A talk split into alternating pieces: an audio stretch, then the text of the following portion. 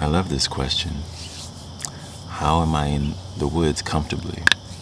Because I'm free, I'm liberated.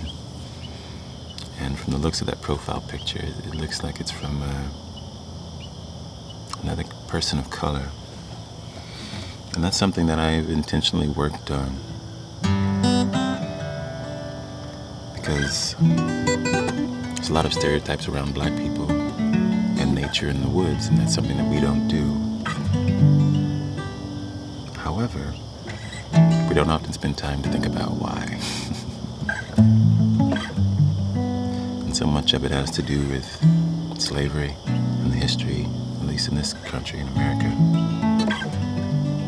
Runaway slaves and escaping, right?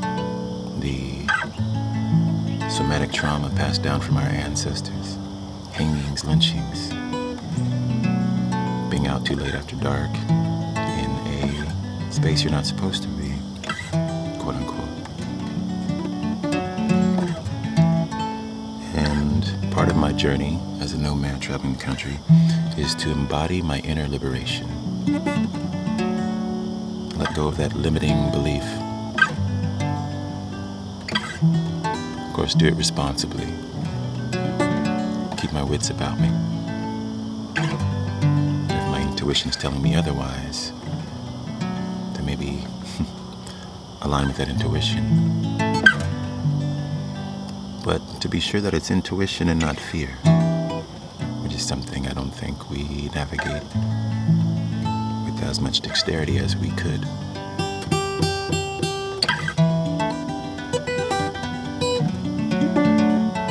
So, you're asking me how I'm comfortable in the woods, to be clear, at first I wasn't. Um, working with meditation, mindfulness, and some somatic practices, releasing trauma that I found in a book uh, by Resmaa Menakem called My Grandmother's Hands. I worked through a lot of the things that were hindering me from my freedom. To be in the most grounding place that every creature on this planet should have nature. every creature should have access to. So, if you are another black person, person of color, who experiences that resistance to being outdoors for all of those very understandable reasons, I encourage you to find your own way to approach this, approach those fears and get curious about them so you can free yourself and you can be the embodiment of what a black man in the woods enjoying himself actually looks like to help free someone else.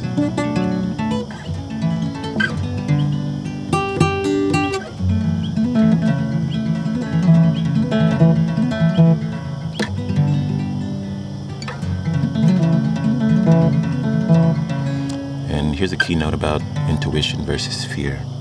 Because a lot of times we'll have those strong feelings, those inner knowings. Intuition is grounded. There's no rushing, there's no nervous feeling. It's just a calm, steady knowing. If you're feeling uncomfortable in your body, that's not intuition, that's fear. So take a moment to be with that fear. Get curious about it. There's different ways to make space for it.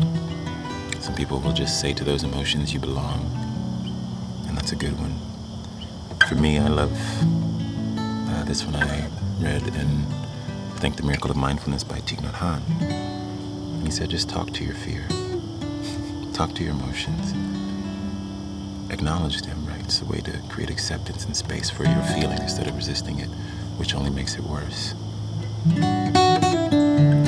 When you make space for it, the simple structure of a conversation goes something like this Fear, I know you're there. I promise I'll take good care of you. Right? That already makes it a little lighter. And then you can ask, What do you want me to know?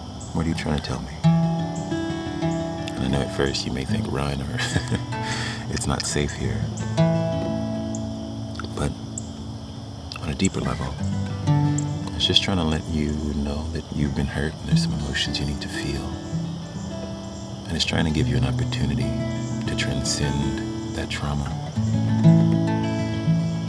So if you sit with that discomfort and allow that emotion to move through you and be fully processed, it can be transformed into something new freedom.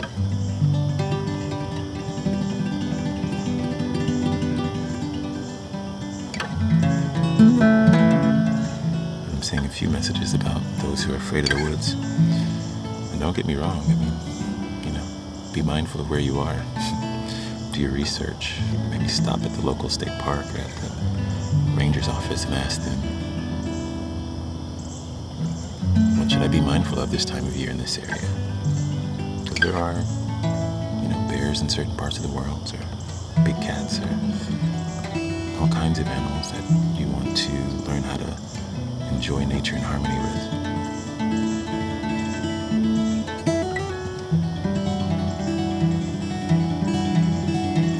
Um, yeah, just notice how much of that is in your head and how much of that is an actual threat.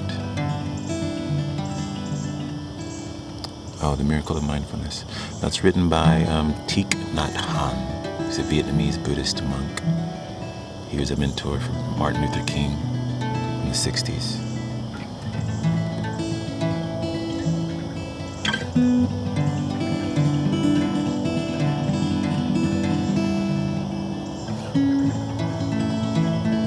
Uh, the name of the song I just played, I played two songs. I played one called The Energy Mantra, which uh, was not written by me. That was written by Roll by Design 369 and Michael 7. He has a couple of handles on social media.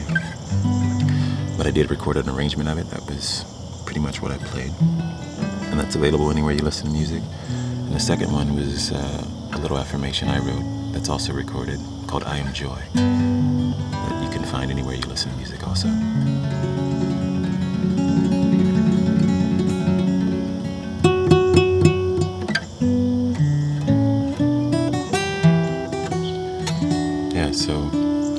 Guys were been talking about nature and getting out into the woods and what that means for black people or people of color and our history and the somatic traumas.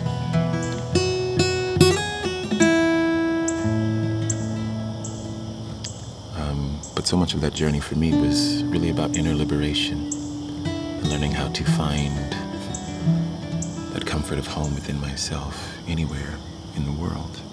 So as I traveled to new spaces, like sharing that Maine was very grounding and very resonant for me, northern Maine. There were other places that were quite dissonant. And so sitting with whatever was happening within me to find a space of groundedness, of inner knowing.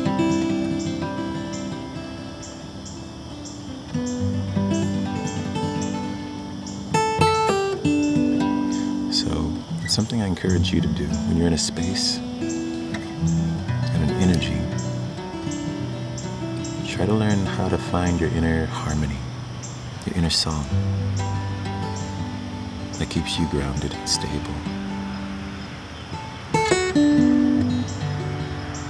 Don't get me wrong, certain energies, certain people, and different times will have an impact.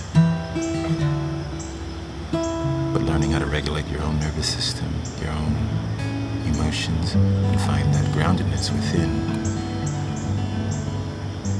is really the key to finding your authentic self and moksha, liberation.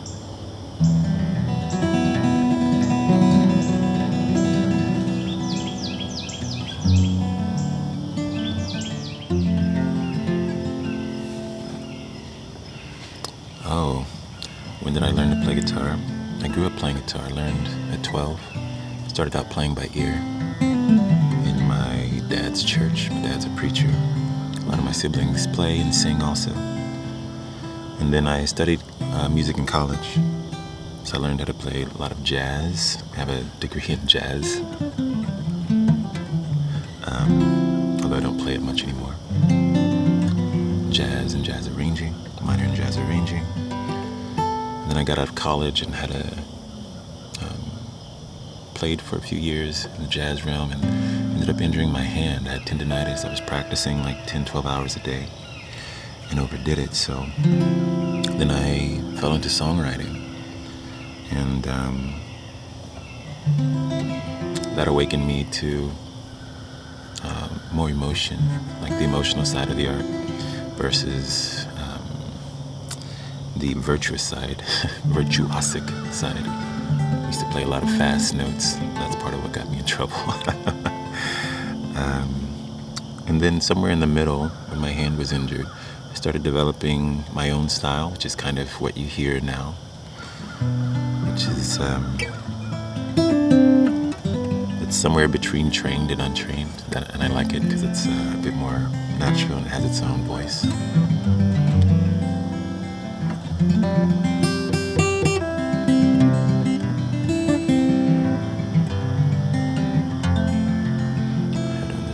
Questions coming in now. trying to keep up um, on TikTok here.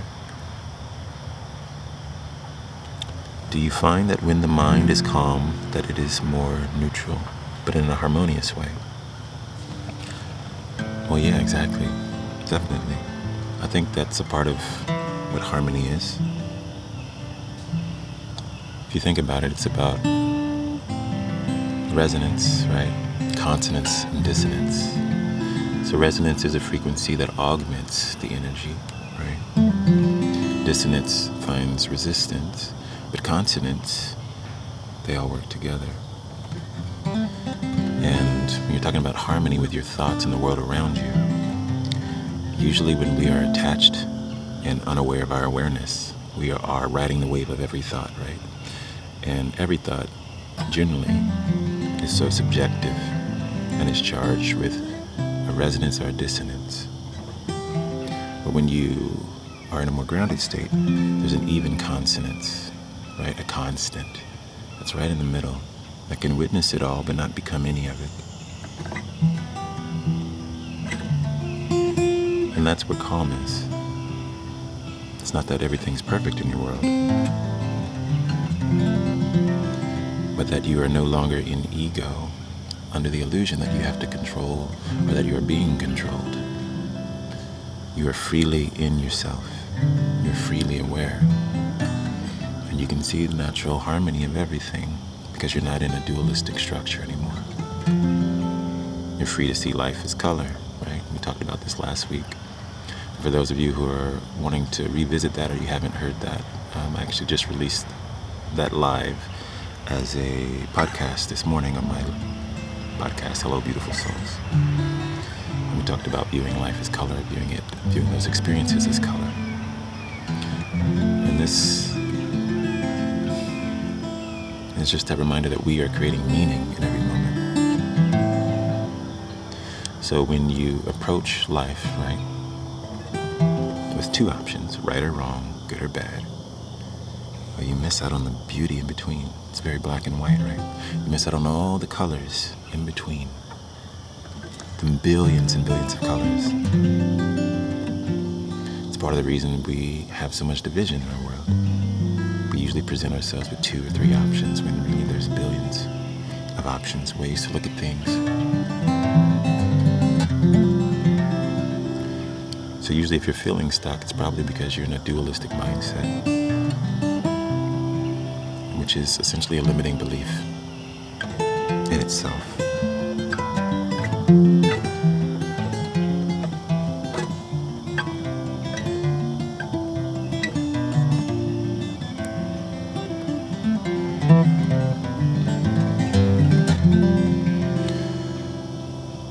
we are limited by, right, our own level of awareness. And so until you start to notice that, oh, these dualistic structures aren't serving me well, you stay in that loop, that pattern, and you make your own self miserable. You were doing that by holding on to those things, which is usually when you're in ego, right? You're edging God out, as Wayne Dyer would say, E-G-O, edge God out.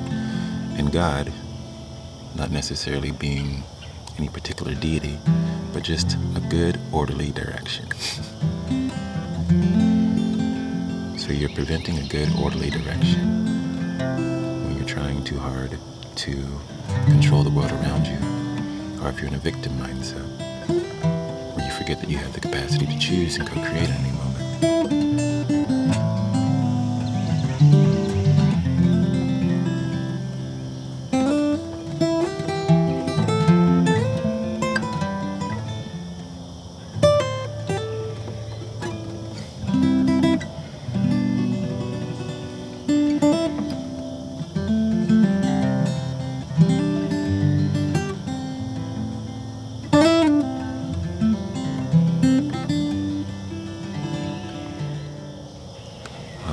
this one. Do you think traveling helps the spiritual experience?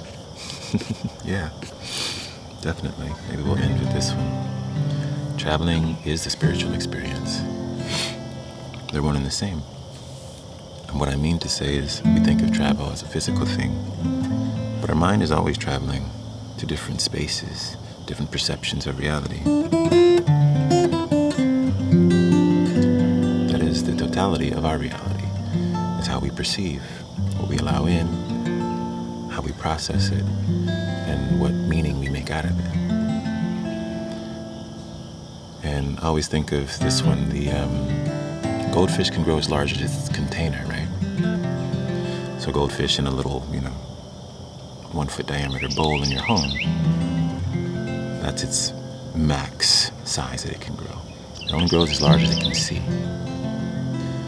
Now, you can enlarge your container, right, in the physical realm by going experiencing new cultures. And you'll notice that in some places, like being a southerner from Texas, I lived in New York City for a while. And on my first visit there, I thought everyone was so rude. Why are they so rude? They talk this way? Then a decade later, when I actually ended up living there, I realized that that's rude is relative? And that's just the way they speak. There's so much happening in that city that it serves all of them to be more direct. And that's their local culture, that's their local way of speaking. And I actually began to learn to appreciate that, right? Because when I would go back home to Texas, not that it was slower, but what I didn't like is that there was this southern hospitality, which is polite but inauthentic. Because the same person that would wave to you and say sweet things into your face might also have the capacity to say very horrible things behind your back. And something I learned to appreciate about New York City is I would know very clearly in my face, right? They look me in the eye and tell me wonderful things, or they had a hard time with who I was or what was happening. And so when you're talking about the spiritual experience, you realize that you see the world based on your level of awareness, right? So my level of awareness expanded around speech and communication and connection when I had the chance to live in New York City and be immersed in that culture. And so I had the capacity to grow as that goldfish, right? But the same thing is possible right here, right, right here. You're able to be with your emotions, you expand the container of your emotions. You stop using, you know, happy, mad, sad, glad. And you look at the emotion wheel and you realize there's over a hundred emotions that I can name to express how I'm feeling or what's happening within me. Color, right? And then, you know, that's just America, of course, going to other countries. You learn about the suffering in other countries. You learn about the beauty of their culture. You learn that some of the most happiest places in the world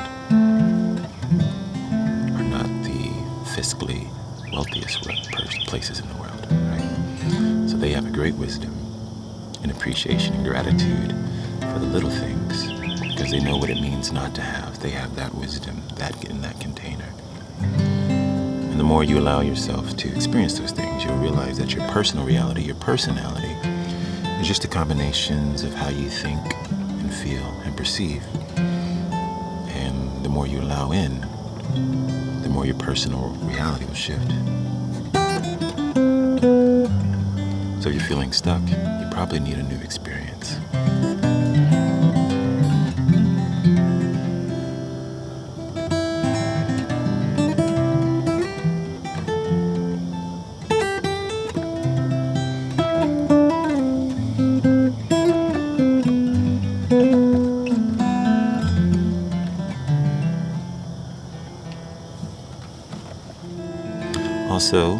Before I go, I have to go now.